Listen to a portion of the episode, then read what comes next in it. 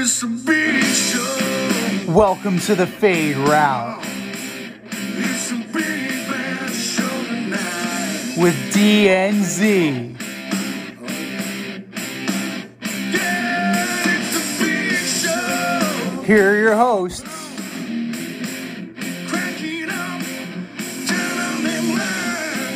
DNZ.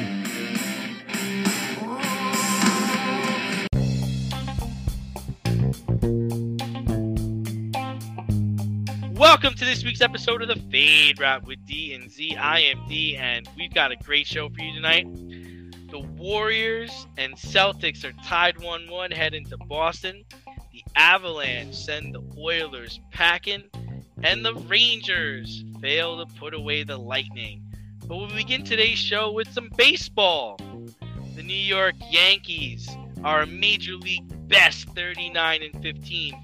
Despite starting center fielder Aaron Hicks only batting .217, Joey Gallo being out most of the season, Aroldis Chapman being out.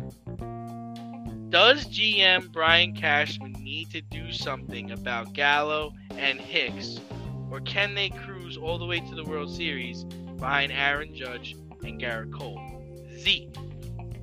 Well, first and foremost, this team is legit when it comes to pitching. Like we've been saying for years. That's big from you. That's big coming from you. It is big. Now, big coming from you. When we take into account stats across the board, right? Second in quality starts. First in WHIP. First in batting average against. First in ERA. Now, a lot of that comes from the bullpen, right? The stellar job that Clay Holmes has done. Like Pittsburgh, like a gift, just gave the Yankees a lovely gift in Clay Holmes. But, you know, Garrett Cole, I would argue that Garrett Cole's been probably the worst of the bunch, right? J-Mo Tyone was pitching great. He took a perfect game the other day. Like Garrett Cole took a perfect game the next day. But he's been up and down. Nestor Cortes has been a revelation. Nestor the molester. Oh, we'll get to Jim Cott later. Oh, we'll absolutely get to Jim Cott later. But, you know, Nestor Cortes right now, like I would say, like he's on pace to start the All-Star game. Like he's been that good this year. He's an All-Star, Dave. Yeah. He is an All-Star. He's an All-Star. What more can you say? And then even Jordan Montgomery. Jordan Montgomery has been solid. I watched him the other day. We went to see him against Noah Syndergaard, and Noah Syndergaard promptly shit the bed. So good job by Montgomery there. Amber Heard style. Objection hearsay. But, you know, they're solid offensively. You know, they have definitely, you know, they have put up a fair number of runs. They're, you know, middle in the pack of batting average. Again, batting average, as we know, is an antiquated statistic, blah, blah, blah. But slugging percentage, second in the league at .425, a .321 on-base percentage, 258 runs scored, sixth in the league. The Mets are number one in the majors. So I like how you threw that in there. That's what I do. But if you're looking at this, it is kind of miraculous in some instance, right? Kind of Falefa has struggled, you know, trying to replace Gleyber Torres. Gleyber Torres is finally kind of rounding back into form at second base. He's definitely rediscovered his power stroke. Donaldson, when he's not saying racist shit, has been kind of decent. They're getting big contributions from Matt Carpenter. They just got Giancarlo Stanton back, but they're doing this without Joey Gallo. Joey Gallo, we were critical of it last year, and we're even more critical of it now. Joey Gallo is a liability. I get that he's defensively great, but the three true outcomes, he's not good. He's only good for two. Strikeout, and actually not even home run this year. He's good for one, which is a strikeout. Rizzo has taken a step back this year, at least average-wise. For now, I have no doubt that Rizzo is going to be there at the end. He's going to post. Same thing for LeMahieu. I would argue that they need one or two more outfielders, and they need a catcher. You know, Higashioka and Trevino, you know, Trevino's done a great job, but how long can you rely on Jose Trevino to be like the backstop, right? He's 29. He's been around the block. You know, Gary Sanchez wasn't the answer. I'm not saying that Gary Sanchez was the answer, but they may need to go out and plug a hole, you know, by, you know, seeing what's available come deadline time. If we look at the rotation, you know, Severino, we'll see. You know, he's been pitching well as of late. I need to see it all year long. Like, is he going to fade down the stretch? Michael King has been great out of the bullpen. Is he going to fade down the stretch? Like, they definitely need to add, because you always need to add. You cannot coast with the roster that you have. And now with this Miguel Andujar thing, it makes you wonder what's going to happen come trade deadline, and do the Yankees have a chip in Andujar that can get them a big-time bat or a big-time catcher, or even somebody to fortify that rotation so that they, you know, they are loaded even more come playoff time. Yeah, I mean, I don't understand how the Mets and the Yankees are in first place with the lineups that they're putting on the field every day. I just don't. I mean, but then again, when we look at this, the Twins are in first place in the AL Central. The team that we both said was giving up on this year is in first place. And they're right now, they're the only team in their division that's over 500. How about them apples?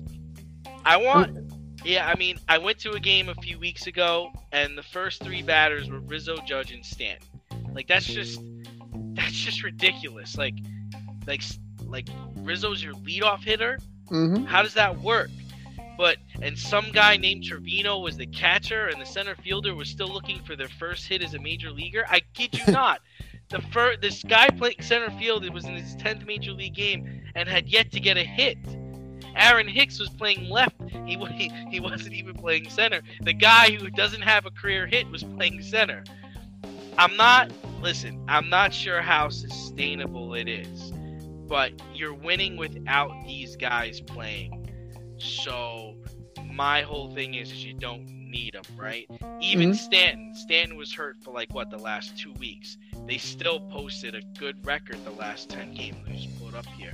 They were 8-2 while Stanton was out. I mean, so if you're winning without Stanton, you're winning with a bullshit catcher, you're winning without your closer, you're winning without the left fielder that you went and got, then you're wasting money on these guys. Shouldn't you be trading these guys for prospects?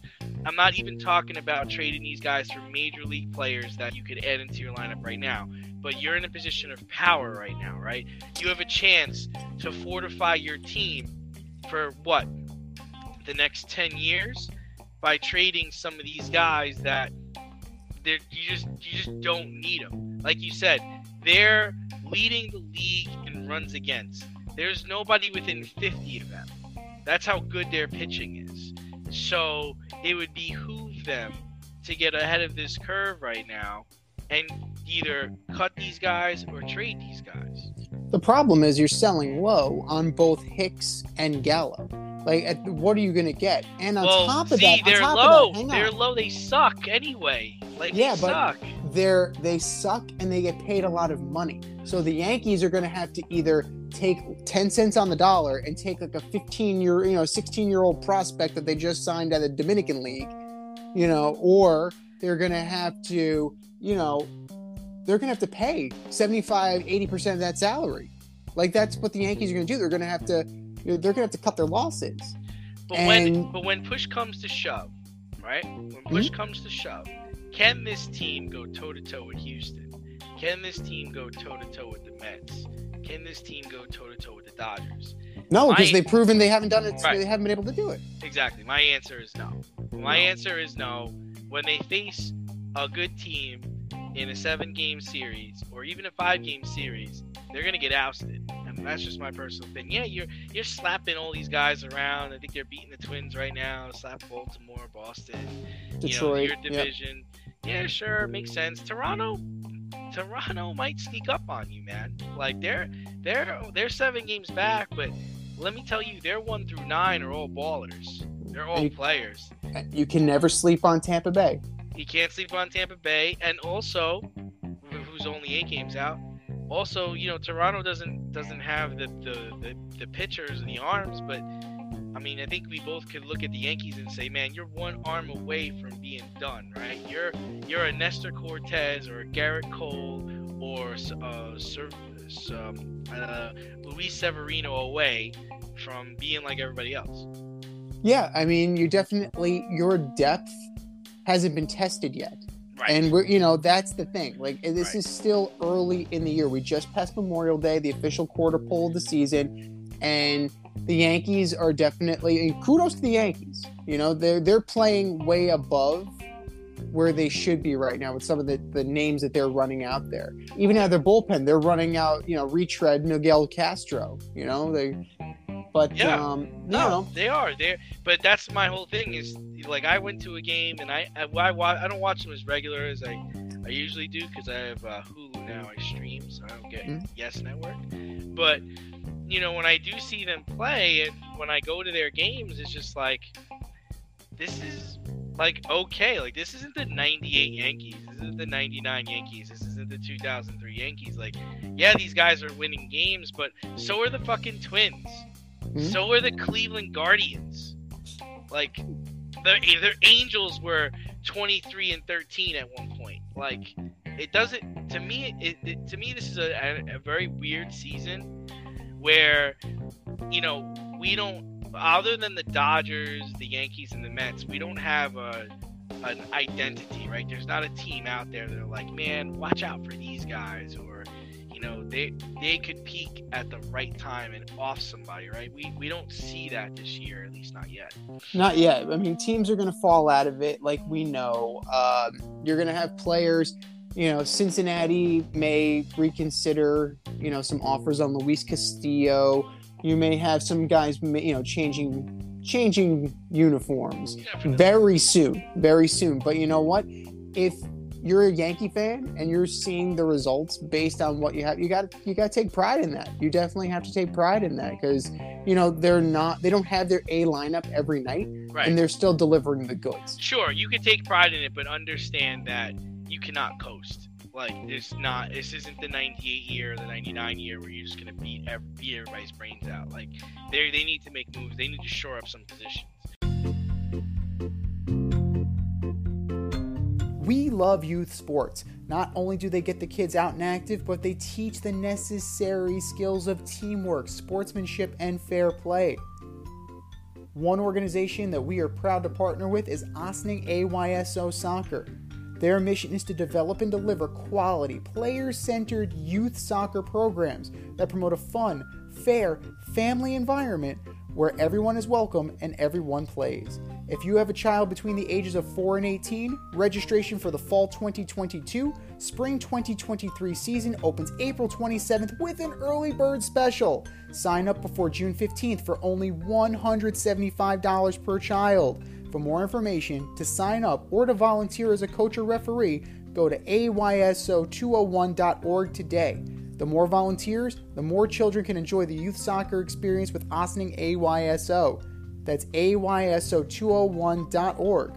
More soccer for more kids. ayso201.org. Visa and MasterCard payments only. In celebration of Pride Month, the Tampa Bay Rays had Pride Night last weekend, and all the players were scheduled to wear Pride color logos on their uniforms. But hold up. While some players had no issues with the colorful display, other players refused to rock the logo, citing religious or personal reasons. What do you think of the Rays' division in something as simple as Pride Night? Well, we're looking at specifically pitchers Jason Adam, Jalen Beeks, Brooks Raley, Jeffrey Springs, and Ryan Thompson. So it's not, it's 5 out of 26 guys. So effectively, it's like 20% of your team because you only have 26 guys on your roster. But, that's definitely,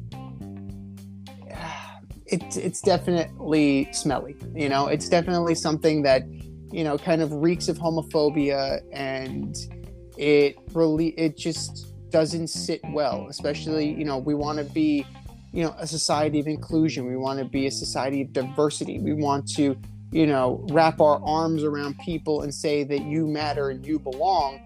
And you have an instance like this where, you know, they're citing religious reasons for that reason, the reason why they didn't wear the pride logo, and that, you know, basically like, oh, we don't condone that, but, you know, we completely understand your lifestyle. We just don't condone. Dude, shut up. Yeah. Like, dude, just shut up. And Jack Flaherty of the St. Louis Cardinals actually tweeted effectively that it's just completely unacceptable that you can't be tolerant for a night, just one night. We're not saying you wear it all the time. We're not saying you're changing the Rays colors to the rainbow for the pride flag. It's one night. You can suck it up for a night, and you may not even pitch on said night. Suck it up. Right. It's not a reflection of your views. No one's looking down on you for what you're doing. It's like you said, it's about inclusion and celebrating a night. Like, no one's asking you to put like a choking baby on your armpit or your arm or whatever. You're making this out to more than it needs to be. And I even think in one quote he talked about the Bible and, you know, not, and that's just, come on, dude. Like, there's incest in the Bible. There's a lot of things that happen in the Bible that, you know, is not supported every day. And we're not asking you to come out and say anything. It's just a matter of, you know, put it on your jersey. Who gives a crap? Like, would you not wear a red ribbon? Like, how far does this go? You know? And it was all about the fans that night. It was all about the people that were coming into attendance. And there was no harm going to be done in it. No one's asking you to make a donation. No one's going to question you about it. You're not going to be brought up on the altar when you go to church on Sunday. I just thought the reasoning behind it and the excuses that were given were a little ridiculous. And I actually have a problem with the Rays as an organization as well, because if everybody wasn't on board with it, then you shouldn't have done it. You know what I mean? Like, you should have took the temperature of the room, because maybe it's not dividing your locker room, but it's definitely dividing people's opinion and views of the Rays. Like, I feel differently about those players now because of the way they act in this circumstance, and I didn't, because it's just a baseball game. I shouldn't, because it's a baseball game. You know, it's not a political forum. It's not an area where we're bringing something up for debate. You're throwing something on your uniform. Like, I don't agree with Nike's fucking workplace practices. That doesn't mean I don't have a Nike logo on my t-shirt. No, it's 100% true. But at the same time, like, we understand, and they were even in agreement that it's something that, you know, it's important. Diversity and inclusion is important. But here's the direct quote from Jason Adam. Because ultimately we all said, what we want is them to know that all are welcome and loved here. But when we put it on our bodies, I think a lot of guys decided that it's just a lifestyle that maybe, not that they look down on anybody or think differently, it's just that maybe we don't want to encourage it if we believe in Jesus, who encouraged us to live a lifestyle that would abstain from that behavior. It's not judgmental, it's not looking down, it's just what we believe the lifestyle he's encouraged us to live for our good, not to withhold. But again, we love these men and women. We care about them, and we want them to feel safe and welcome here. Then wear the fucking wear the logo and shut up. Like, plain and simple. Wear the logo and shut up. Right, and like, how does it? Yeah, like, you don't know what's going on in your locker room. Like, you don't know the personal effects of all your teammates. Maybe they have a brother that is, you know, is gay, or maybe they have a sister that's a lesbian. How do you think that makes them feel to know that that's how you look at the situation? Like, you got to take the temperature of the room. It's bigger than you, dude. It's bigger than you, and it's bigger than your religious beliefs. You know, whether you like it or not, you're a professional athlete and you're on a platform, and when you do things like that, you know, it just changes public perception. Right. And this is where Michael Sam or a Paul Nassib or, you know, Billy Beane. This is why guys stay in the closet, because idiots like this who, you know, oh, we love you, but we can't support your lifestyle. It's just like, dude, you know, like you said, read the room. Like if we are a team, if you're my brother, then you're my brother, regardless of whether I'm gay or not. Right. And it's unconscionable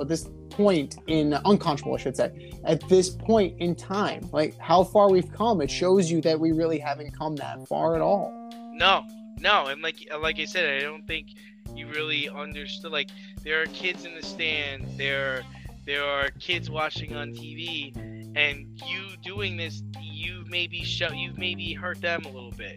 Like maybe they're not going to come out now because they don't see that support from the people around them. And again, it's a baseball game. You could take that jersey off tomorrow and never wear it again.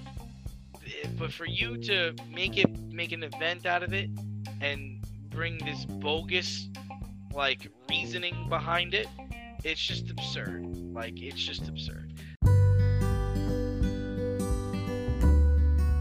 Avoid messy accidents. Get better stopping power with your brake pads. Callahan brake pads. You never know when you'll be driving in the road and there will be a truck tire that you need to avoid and save your family. Callahan Auto. We really care about what's under your hood. But moving on, the NBA Finals are tied 1-1 with Game 3 in Boston scheduled for tomorrow night. Can we expect a blowout like we saw in Game 2 or a more contested game like we saw in Game 1? Well, is Clay going to shoot 4 from 19 again? Right. That's all. That's my question. That's all. Is Steph going to shoot 9 for 21? Like, if these are the things. You live by the 3, you die by the 3. And you live by the jump shooting, you die by the jump shooting. And the Warriors, you know, have been inconsistent, which is what we were thought would happen. So, you know, kudos to, you know, let's give credit where credit is due. You know, you're listening to ESPN talking about like, oh, how does Klay Thompson get back on track? Klay Thompson is being guarded by good defensive players. Give some credit. Now, Klay, a shooter needs to keep shooting. Like that's how a shooter gets out of a slump. You keep shooting. So that's definitely the thing. Now I don't expect blowouts. I mean, I don't, you know, the game one result was a little bit of an anomaly. So I think that in order for Boston to take control of this series, they definitely need to muck it up a little bit, and they need to make sure that they are contesting every shot and they're really getting out there and driving that point home. Because if the Warriors get rolling, if the Warriors get hot, like we know, they cannot be stopped. Now, that starts with Klay. Like, Klay is the one that really is, you know, looking problematic right now. I mean, Andrew Wiggins, again, 33% from the field. Like, you need more. You need more from these guys. And, you know, they're going up against a stout defensive team. Like, this is, you know, it wasn't going to be easy. And I would agree with the assessment that this is actually one of the lesser talented Warrior teams. So they're going to need to overcome that. And at the same time, they need to neutralize Tatum. They need to neutralize Brown. They need to neutralize Smart. And Al Horford, another one. You have to get in and make sure that you are taking care of business on both ends. And that's the only way you're going to get a more contested game.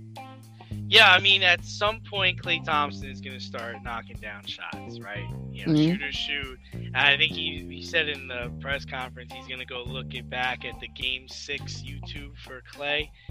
Game 6 Klay YouTube. I guess he went off in a Game 6 at some time. He's going to go look back at that video.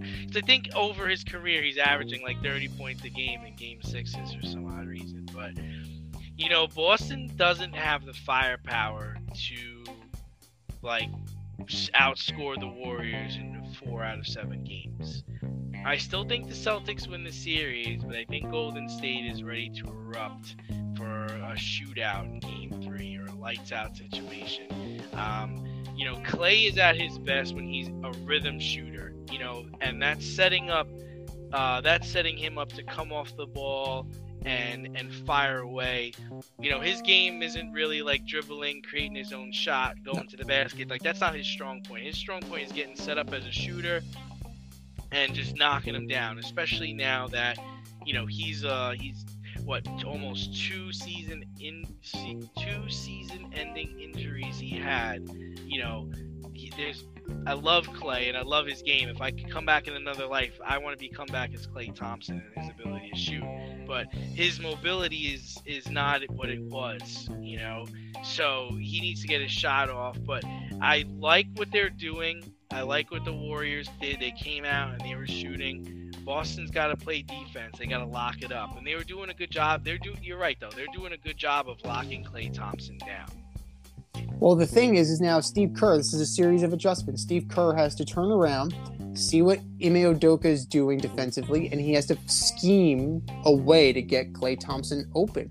Now, right. Is that using Steph as a decoy in some on some occasions? Is that, you know, kind of playing off of Andrew Wiggins, right? Are you, you know, doing more dribble drive, like dribble kick? Like, you have to come up with a way to draw the defense in so that Clay can have an uncontested shot. And that's the thing.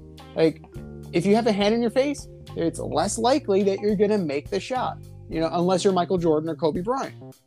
So, like, that's the caliber of shooter that you're dealing with right now. You need to find a way to get him his looks. And, you know, Steve Kerr is a competent coach. He's one of the better coaches in the league. And, you know, he will definitely be able to make that happen. Do you love brownies? Of course you love brownies. But you know what's better than a brownie? A delicious, handcrafted, gourmet brownie delivered right to your doorstep. That's what our guys at Sweet Life Brownie Co. offer. Chef Tommy D and the crew offer a dozen delicious delights that you will crave, from the classic OB to Dutch apple to campfire s'mores and many more. Check out their website, sweetlifebrownieco.com, for their Friday brownie drops. At noon, their site goes live and you see what they're making. Since you're there, become a site member and earn points. You earn 50 points just by signing up. Make sure you follow on Instagram and Facebook too, at sweetlifebrownie_co, for the latest updates and their latest releases and creations. That's sweetlifebrownieco.com. Give them a call, 845-641-3043, and tell them D&Z sent you. That's sweetlifebrownieco.com, 845-641-3043. Sweet Life Brownie Co., because there's always room for a brownie.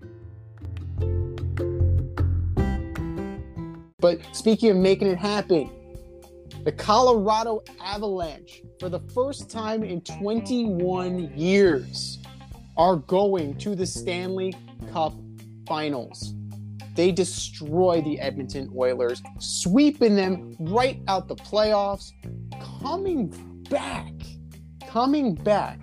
from a 3-1 deficit to take the game to overtime, at which point they were able to put it away. Artturi Lehkonen. Remember the name, folks. Artturi Lehkonen, scoring the game-winning, series-ending goal. Draisaitl and McDavid were neutralized for most of the series, and the Avalanche were able to outscore them 22-13 in the series. 22-13, which is amazing considering the fact that, you know, McDavid and Draisaitl are as good as they are. Are the Edmonton Oilers going to get back to the Western Conference Finals next year? You know, they should feel good that they got to the finals as a 5 seed, right? I mean, But they should also feel pretty bad about the way they played the last 3 games, especially Game 4, where they were winning most of the game. They lost it in the third period, and then they lost it in overtime. You know, nobody wins alone, and the better team won this series. Edmonton might have had the two best players, but the Avalanche as a group played so well together. They were never down and out. The Oilers played with a special urgency in Game 4, but they needed to play with that urgency all series, and they just didn't, you know? They were quick to the puck, quick to the boards. They were, you could tell it. They knew what was on the line last night, but it was too late. It was too late. So I think they're still a player or two away from, you know, getting to a Western Conference Finals and getting to a Stanley Cup. But one thing was clear to me in watching this series is that as good as McDavid is, he's no Gretzky. He's no Lemieux. He's no Messier. This team is very top-heavy. All right, it's a heavy reliance on its top six. You're looking at, you know, Zach Hyman. You have Draisaitl. You have McDavid. Nugent Hopkins. Like, that's kind of it. You know, Zach Cassian chipped in with a goal. Keith?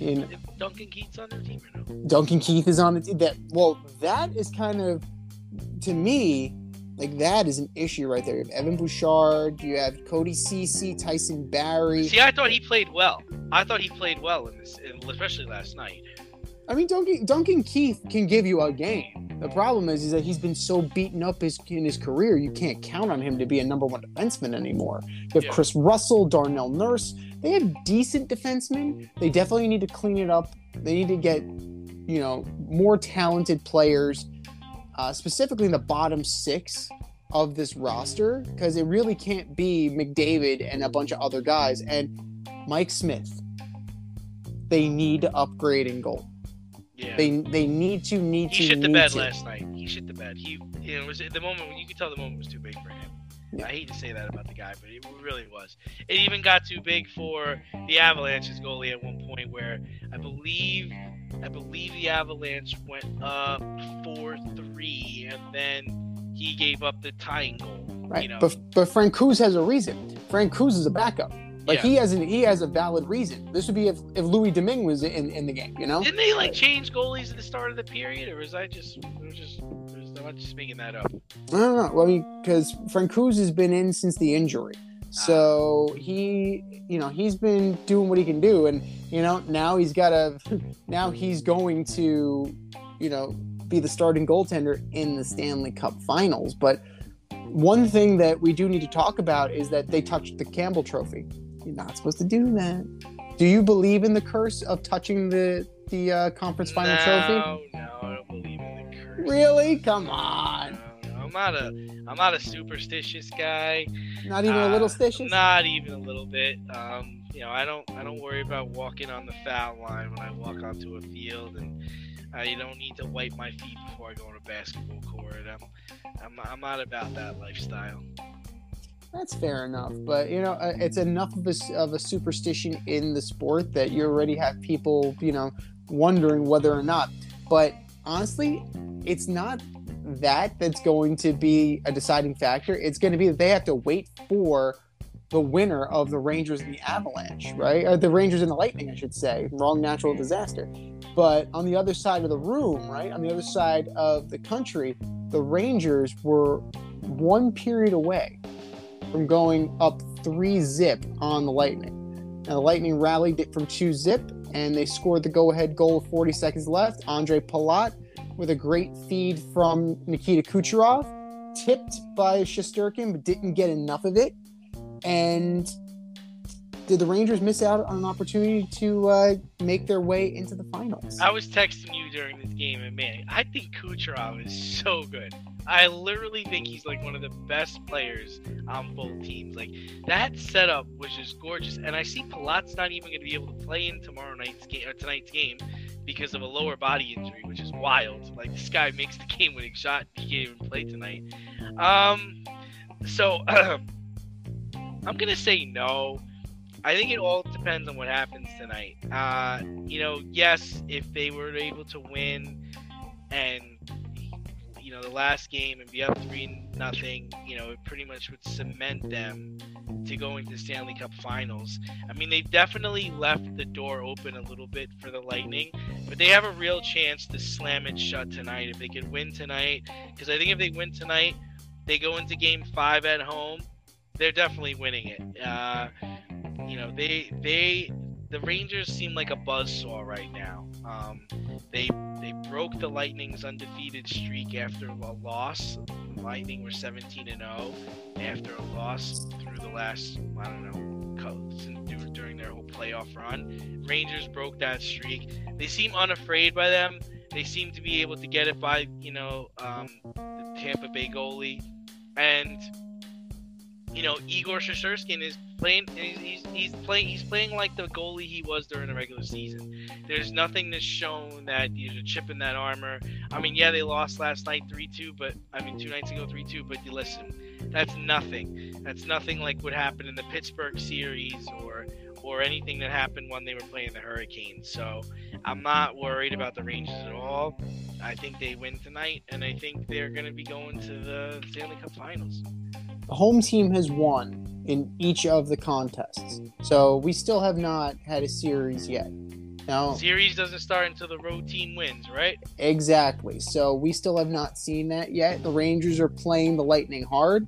They're playing physical. They're doing exactly the things that they need to do. What they need to do defensively is shut down Nikita Kucherov. Now, you can neutralize him with physical play. Yeah. You've been doing that. Yeah. You know, you definitely can do that in the same vein that Sidney Crosby was neutralized. You have to make the other guys beat you, and that's what happened the other night. Andre Palat beat you. It's okay. You know, but you lost to the 2-time defending Stanley Cup champions. You didn't lose, you know, and it's one game. Nobody light their hair on fire. Nobody anoint the Tampa Bay Lightning as going back to the Stanley Cup Finals. ESPN, I am looking at you. Like, Levy, McDonough, Ray Ferraro, Tony Kornheiser, Michael Wilbon, Fawn tripped over themselves to blow the Lightning. Like, it is amazing to me. It's the better story. It's the better story, right? No, the better story is the team that has not won in 30 years. No. Yes. The better story is the three-peat, because no one's done it since the Islanders from, the 80s. Like, that's the better story. Like, yeah, the Rangers is a good story. Their original 6 team, they haven't won it since 94. And I would agree with the Rangers being the story if you didn't have a team that was ready to win their 3rd cup in a row. That just doesn't happen these days, especially in the days of free agency. What's astounding is that Mark Messier has correctly chosen every winner of every series so far in this finals. You believe that? He's 14 for 14. My man. I believe that. I mean, and he picked the Rangers in 7. So who am I? Who am I to pick against Mess? And frankly, I'm not going to pick against Mess because I'm a Ranger fan. So I am hoping that Mess is right about that, but they need to keep up with the physical play. Ryan Strom's injury is definitely going to be a problem. Kevin Rooney being inserted into the lineup is already a liability because he is the one who, you know, kind of lost sight on the first goal tonight. So he lost sight of Pat Maroon, didn't put a body on him, and he chipped one past Igor Shesterkin for the 1-0 lead. They definitely need to rely on that kid line. You know, if you want, you have your Zibanejad, you have your Kreiders, you have your Panarins, but the kid line, you have Philip Hedl, Alexi Lafreniere, Capo Caco. That line is humming. Just let them go. Young legs, they're hungry.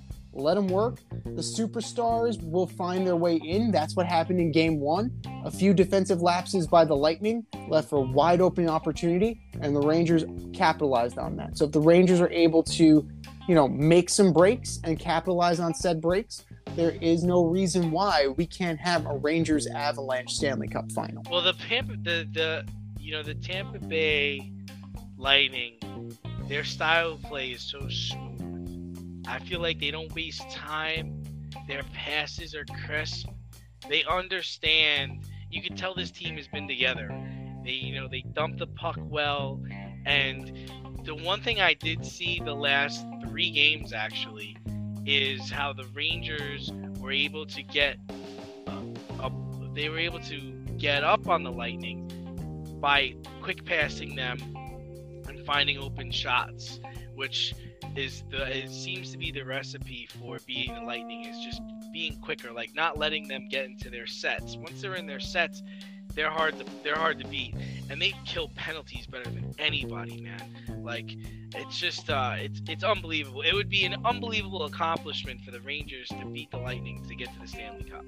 Well, they just took the Lightning just took a 2-0 lead as Kucherov just scored, assisted by Palat. So Kucherov, he's so good, man. He's so good. I'm telling you, and he's only 28 years old. I thought he was much older than that. Like, he's so damn good. Well, I mean, he's a good player, but he can be beat. And the Rangers definitely need to make sure that they are staying physical but not crossing the line. And that's something that's actually been a point of emphasis, that, you know, the goalies have been bumped a little bit on both sides. So, the refs need to make sure they're calling it. They're calling it consistently. Yeah, and I think they're doing a good job. They're doing a solid job. They missed the one where Shesterkin got a stick in the throat.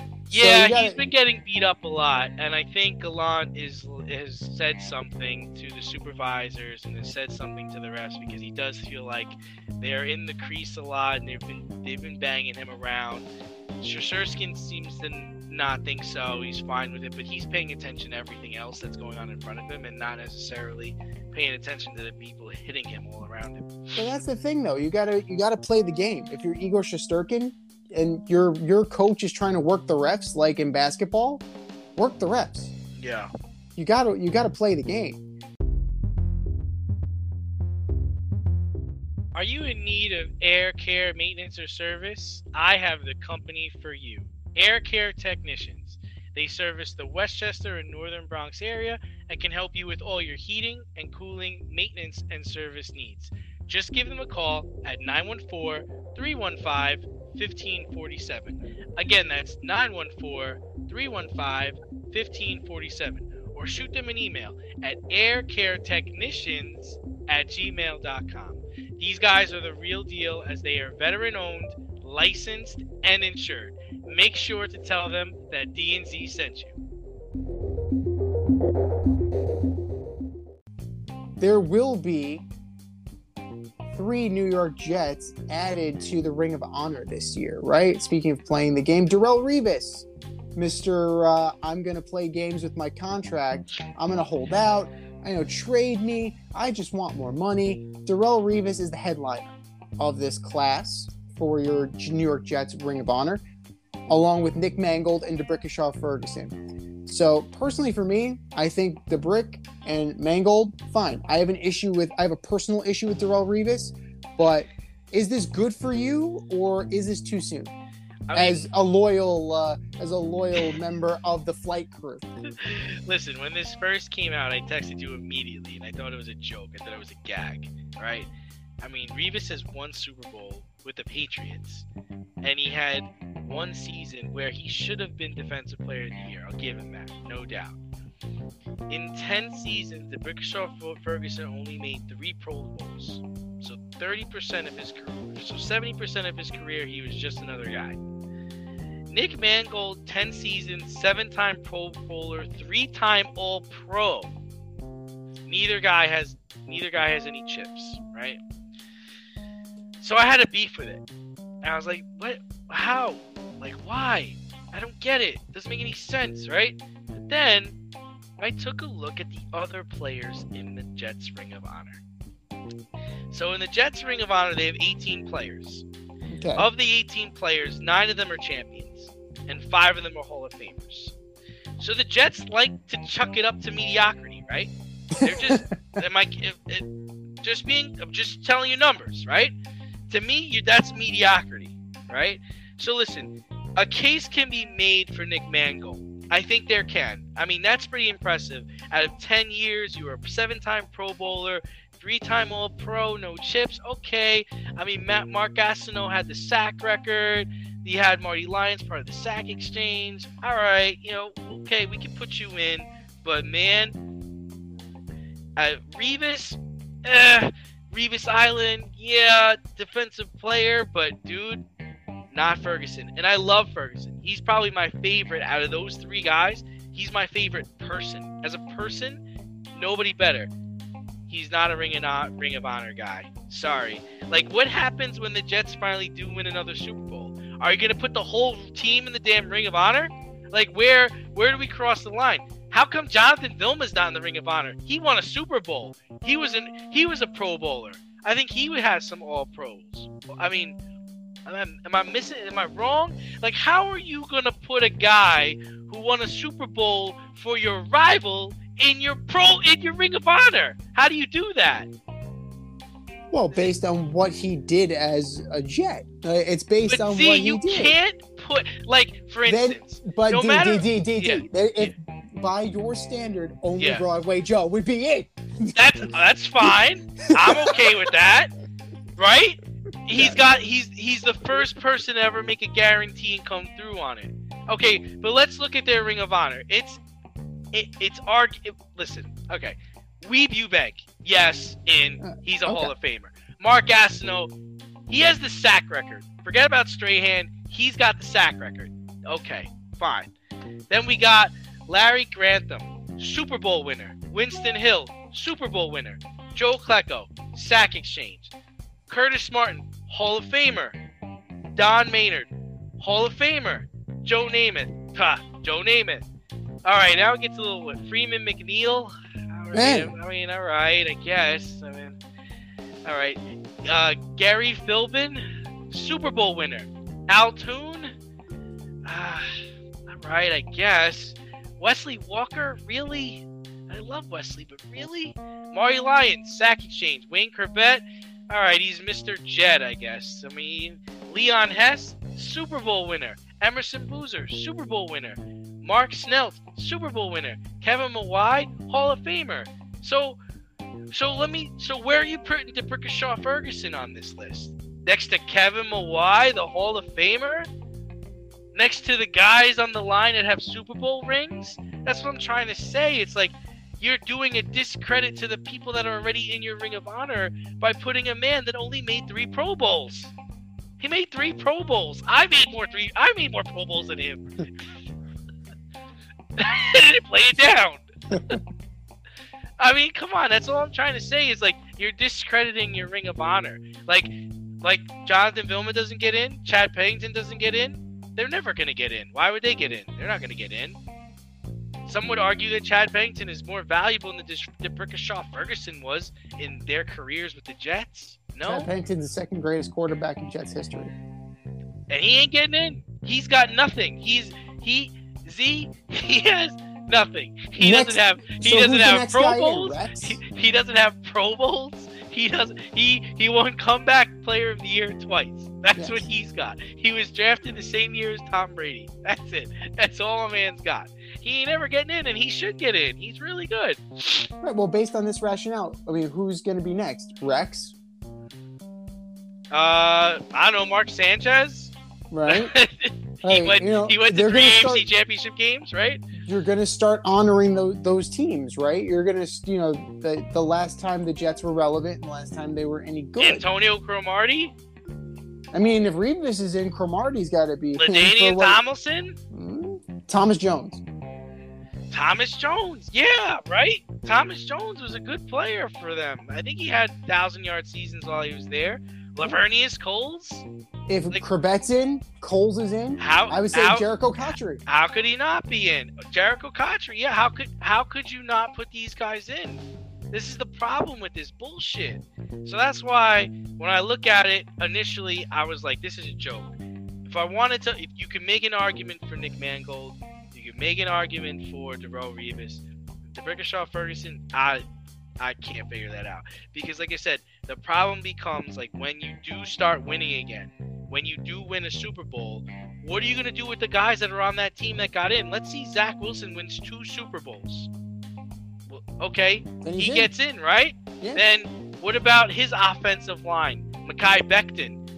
He gets in with 2 Super Bowls, right? And where's he going? He goes next to DeBrickashaw Ferguson, who made 3 Pro Bowls? Come on, man. That just doesn't make any sense. Who was the other guy we had? There was another guy we had that was really good. I think his name was Adrian Moore. He was a lineman, and he was awesome. He played every position on the offensive line the years I was there.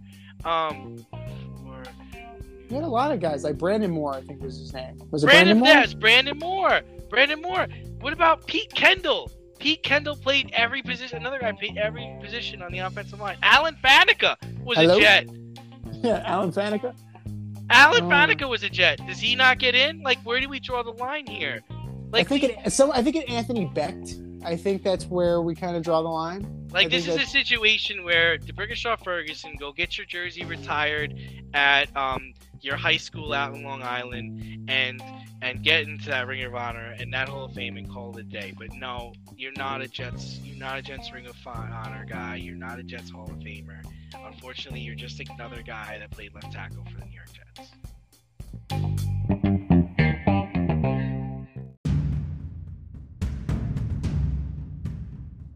More or less?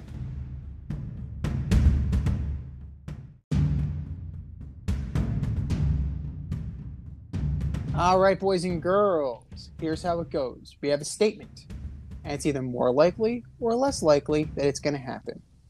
Now, full disclosure, we were going to start a different way, but we had a little bit of breaking news on this one, so we have to alter it midstream. More likely or less likely, Joe Madden will manage again in Major League Baseball. Man, this all comes off because he just got fired. He started off the season 24-13.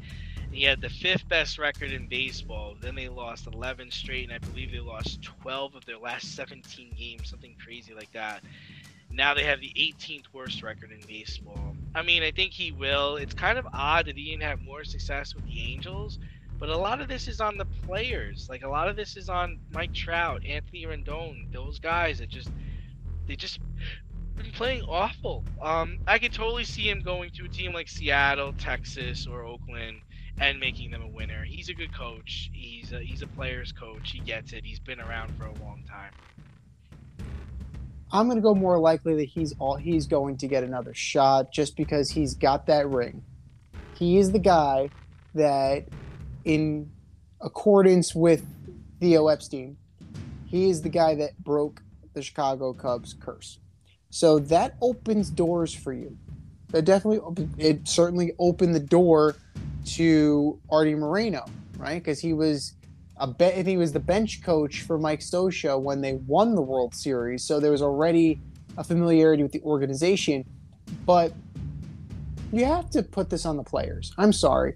Just in the same way, I argued that you can't put this on Joe Girardi.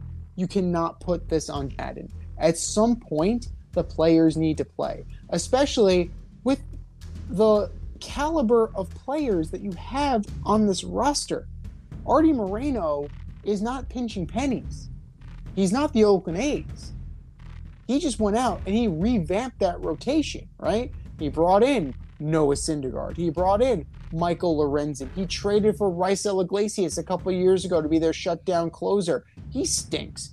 They brought in Aaron Loop from the Mets. He stinks. So Aaron Loop had a .92 ERA last year for the Mets. I think it's like close to 5 now, I believe. You're signing a guy at 34 off a career year. This is bound to happen. You bring in Anthony Rendon. This is what happens when you star hunt. You're now left with a situation where Mike Trout and a bunch of other guys, because if you look at the roster right now, because Rendon is hurt, shocker, Anthony Rendon is hurt. I'm surprised Mike Trout's active, to be perfectly honest. You're looking at Brandon Marsh, Chip Waddell, Juan Lagares, Matt Duffy, Andrew Velasquez, Tyler Wade, Jared Walsh. Like, really? Like, that is not, that's when you need that's not a great major league roster once that top layer of star player is removed, right? Go back to when Moreno first bought the team. He threw a boatload of dough at Josh Hamilton and Albert Pujols. How many wins did they get with that? The last time they made the playoffs was 2014, and they promptly got knocked the fuck out. So this is a failure of ownership. This is a failure of the players. And I think that, that Joe Madden's going to get a better opportunity somewhere else, and he's going to be successful. Same thing with Joe Girardi. I think Girardi might get one last run. If Buck Showalter could get 4 runs as a major league manager, I think that both of these guys will get another shot. Now, my question to you is, who gets it first, Madden or Girardi? Madden. Interesting. More or less, DeAndre Ayton will get traded this offseason. I mean, early reports are indicating that Phoenix is looking to deal him. They're looking to get rid of their big guy. If you're a team like the Hornets, the 76ers, the Magic, or the Pelicans, you should give the Suns a call. So I'm saying it's going to be more likely. Well, it seems like they're moving in a different direction offensively.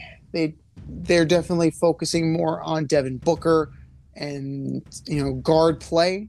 So, you know, he's averaging for his career 16 and 11. So solid, not great. You know, about 60% from the field, you know, solid. Now, you know, there are plenty of teams that are young and on the come that might want a big man presence like DeAndre Ayton. The question is, do you have the necessary players? Do you have the necessary, you know, contracts to match up this kind of move? And Charlotte is very interesting, especially when we couple in our next topic. But I don't know about Charlotte. That one's going to be interesting. New Orleans is an interesting, you know, it's interesting from the standpoint of what is going back to Phoenix. Now, do you really want to break up this team that seemed to gel and with CJ McCollum there? And are you comfortable adding Zion into that mix? Or maybe you just swap an Ayton for Zion, a 1-for-1, and hope that the change of scenery does them good. I don't know if you do that. Philly, I don't know if Philly has the stomach for this. You know, Joel Embiid, great, fine, whatever. But I think they have prioritized James Harden to the point where I don't think they're going to make this move. But, I mean, stranger things have happened. And DeAndre Ayton, he's definitely on the move. They definitely seem to have soured on him in Phoenix. And if I'm looking at potential targets, definitely more Eastern Conference than Western Conference, because I don't think Phoenix would want him coming around and biting them in the ass. More or less, number 3, Mike D'Antoni will be the next head coach of the Charlotte Hornets. Yeah, look, the reports indicate Jordan is deciding between D'Antoni and Kenny Atkinson. I'm not fond of either candidate, but I'd like to see what D'Antoni could do with Lonzo Ball, especially since he had so much success with James Harden and Steve Nash. So I'm going to say more likely. Well, we know from his style of play, he wants to get out, he wants to run and gun, he wants to get out fast, 7 seconds or less. Can these guys actually do that? Do they have the stamina? Do they have the athleticism to make that happen? Because if you're looking at the roster, right, you have LaMelo Ball, solid. Miles Bridges, good player. You have Montrezl Harrell. Okay, so you have some talent here. Gordon Hayward. Now, whether or not he stays is another thing altogether. Kelly Oubre's there. So Terry Rozier. You have some guys who might be able to thrive in his offense. Kenny Atkinson is a teacher, right? And I think the teacher mindset has kind of soured in Charlotte, because James Borrego was hired to be the teacher as well. And that only gets you so far. And it only got Kenny Atkinson so far. At some point, you need to transition from, all right, these guys are young, we're going to teach them, to it's time to turn the winning on.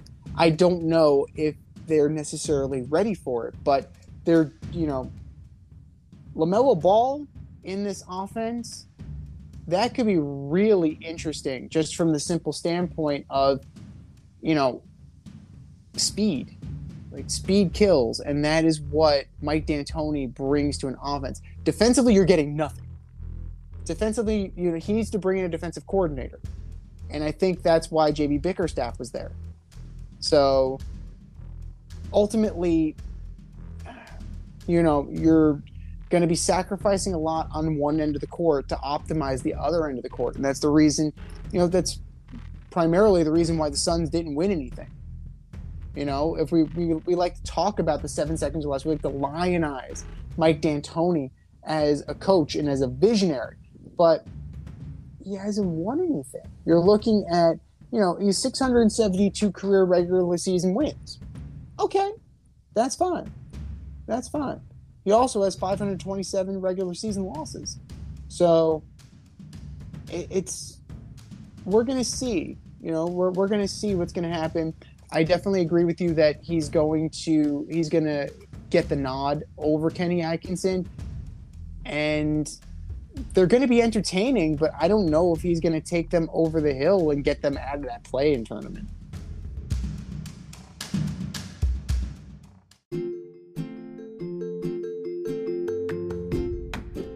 You can't help but smile when you see a balloon. The simplest occasion is a party. Westchester Pop Stars, located in New Rochelle, New York, offers balloon styling and decor for all life's events: birthdays, anniversaries, weddings, showers, school and corporate events, store openings, or just because. Westchester Pop Stars takes balloons and shapes them into works of art, creating decorative installations for your special occasions. No event is too big or too small, and their custom personalization service is top-notch. Westchester Pop Stars is a private studio, quickly expanding. In-person consultation is by appointment only. Send an email to westchesterpopstars@gmail.com for more information or to schedule an appointment. No need to hire an event stylist. All you need is balloons. Currently servicing Westchester, Putnam, New York City, and Connecticut. To find Westchester Pop Stars, search for them on Instagram, Facebook, or Google.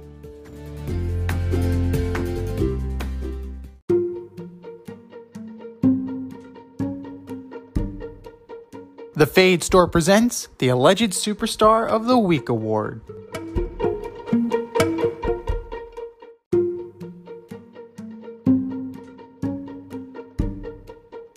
All right, boys and girls, you know what time it is. It's time for the Alleged Superstar of the Week. We give our nominees, and then we put up a poll on our Twitter page, @FadeRouteDNZ. It's up for a week, and you vote, and you vote, and you vote, and you vote. We announce the winners on this here show. And do you know who took home the coveted ass trophy last week, Dave? I'm not sure. French security. UEFA, you got some splaining to do. French security, you guys dropped the ball. You're pepper spraying Liverpool fans, and you screwed the pooch. But that was last week. This is this week. Who are your nominees for the Alleged Superstar of the Week Award, D? First up, I've got the Tampa Bay Rays players that refused to wear a rainbow-colored logo on their jersey for Pride Night. Man, you got to own up and just appreciate the fans. It's a larger situation than you. Second of my Alleged Superstars of the Week, we got Mike Trout, supposedly the best player in baseball. Went 0 for 26 at one point during his team's 12-game losing streak, getting his manager fired. Looks like you're going to be missing the playoffs again, Mike. Mike Trout, you are my Alleged Superstar of the Week. And last and always least, Adam Silver. Reports are you're considering making NBA first team and second team nominations positionless. That has to be one of the most ridiculous suggestions I have ever heard. This coming from the guy who's still trying to figure out how to incentivize his players to play more games. Adam Silver, you are my Alleged Superstar of the Week. Z, what do you got? First of all, can we make NBA commissioner positionless? Jeez, unbelievable.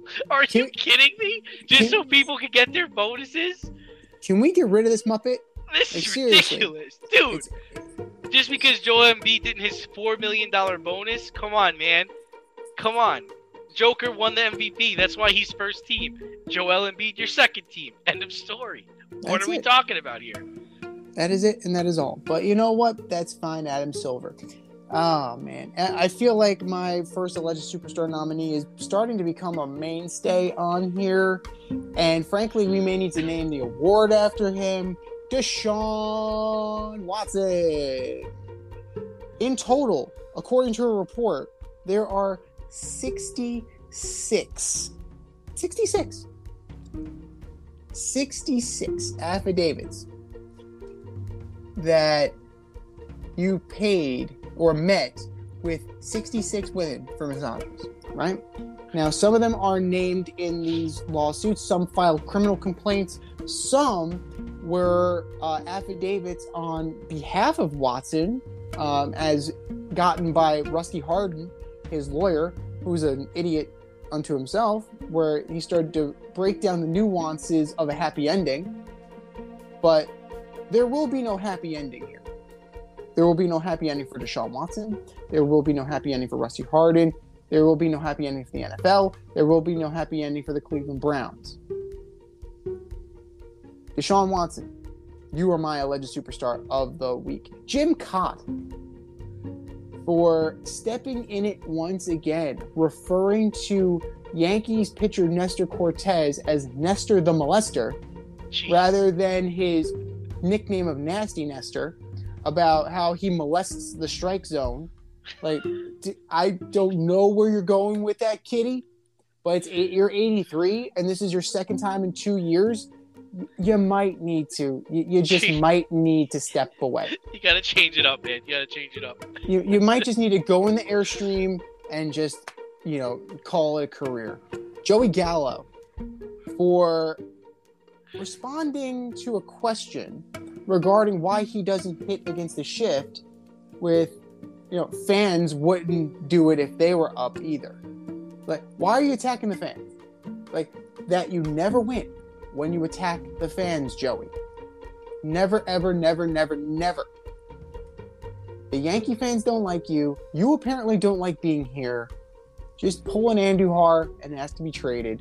Don't take on the fans. You will not win. Joey Gallo, you are my alleged superstar of the week. And while we're at it, Bryce Harper, for taking a shot at Joe Girardi on the way out. Joe Girardi might not be out if your elbow wasn't hurt and they didn't have to play Castellanos and these scrubs, these butchers, out in the outfield. So zip your lip and play baseball. Bryce Harper, you are my alleged superstar of the week.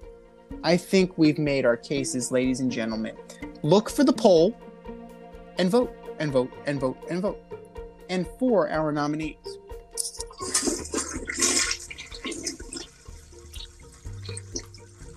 Just do better, boys. Just do better.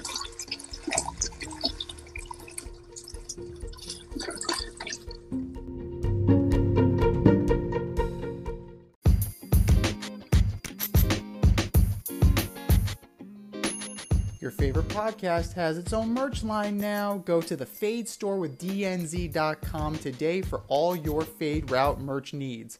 I'm talking tank tops, t-shirts, sweatshirts, like yoga pants, we got those too. Like some cool accessories, we got those too. And we're not done yet. We have so much more planned for you, but check out what we have today at the Fade Store with DNZ.com. That's the Fade Store with DNZ.com.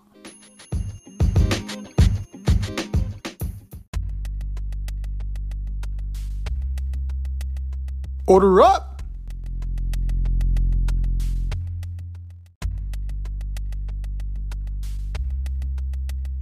All right, boys and girls, it's time for us to order up. Order up, order up.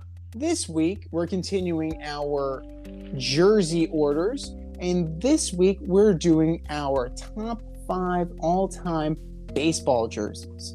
From 5 to 1, who you got, Dave? All right, I'm going to start off with the classic, even though I hate it. It's iconic. I'm going with the Yankees home jersey. Yankees win all of their games. Because everyone is looking at the pinstripes. Christopher Walken and Catch Me If You Can. White jerseys with the navy blue pinstripes. Navy blue interlocking NY over the heart. Navy blue numbers on the back. And no name. Number 4.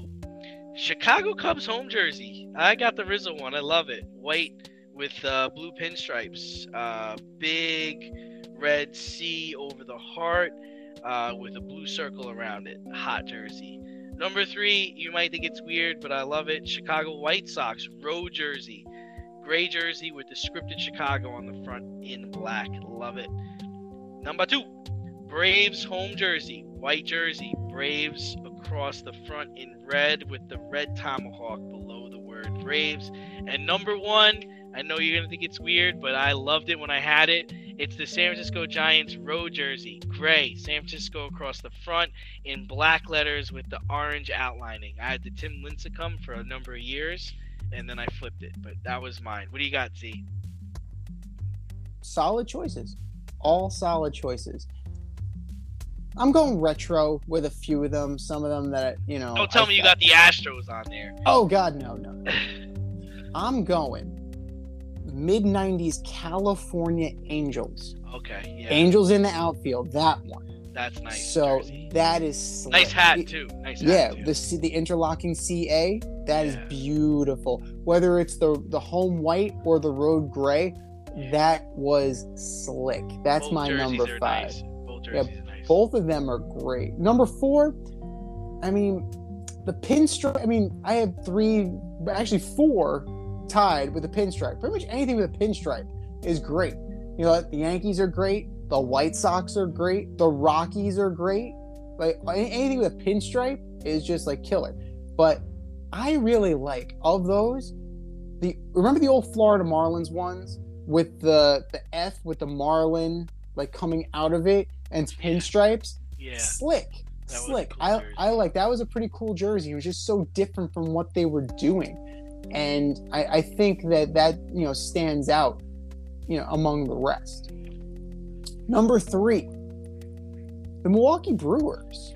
Like the early 2000 ones, like the Jeff Jenkins era and the Jeremy Burnett era, where they had the wheat and the script M, and it was just classic, you know? Like, it makes you think of, like, Ben Sheets.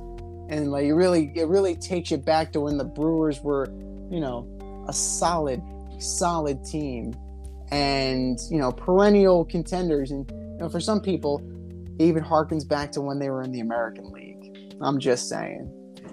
Number 2, this is a tough one because they're both black jerseys. Now, which one do I like better? Do I like the Mets? The older ones, not the new ones. The new one, the blue is different. It's a brighter blue. I like the old one from, like, 2000, where it was, like, the darker blue. Or do I prefer the White Sox? The White Sox with the socks on the left side, and then the white lettering on the all black. I have to say the Mets are number 2. You know, then the Mets are definitely number 2. It's a great jersey. I love it. I love the cap. I don't know what I did with it. I need to buy another one of those black caps. But for me, I like the White Sox. The White Sox black jersey, it's just slick. It's been great for years. They don't need to change a thing. And, you know, that McDowell jersey. Yes, Jack McDowell, Alex Fernandez, Wilson Alvarez, Frank Thomas, Robin Ventura, like that era. Mags. Oh, Magpipes. Yes, Magpipes. Even Rock. Rock Reigns wore it. So, like, that jersey is as iconic in the American League as the Yankees. And I just know the black jersey, like, it just is really slick. This has been The Fade Route with D&Z. Thanks for tuning in tonight. You catch our podcast on Wednesday nights on Anchor, Spotify, iHeartRadio, wherever you listen to your podcast. Until next time, stay faded, everyone. Time for us to run the go route, but we'll talk to you next week.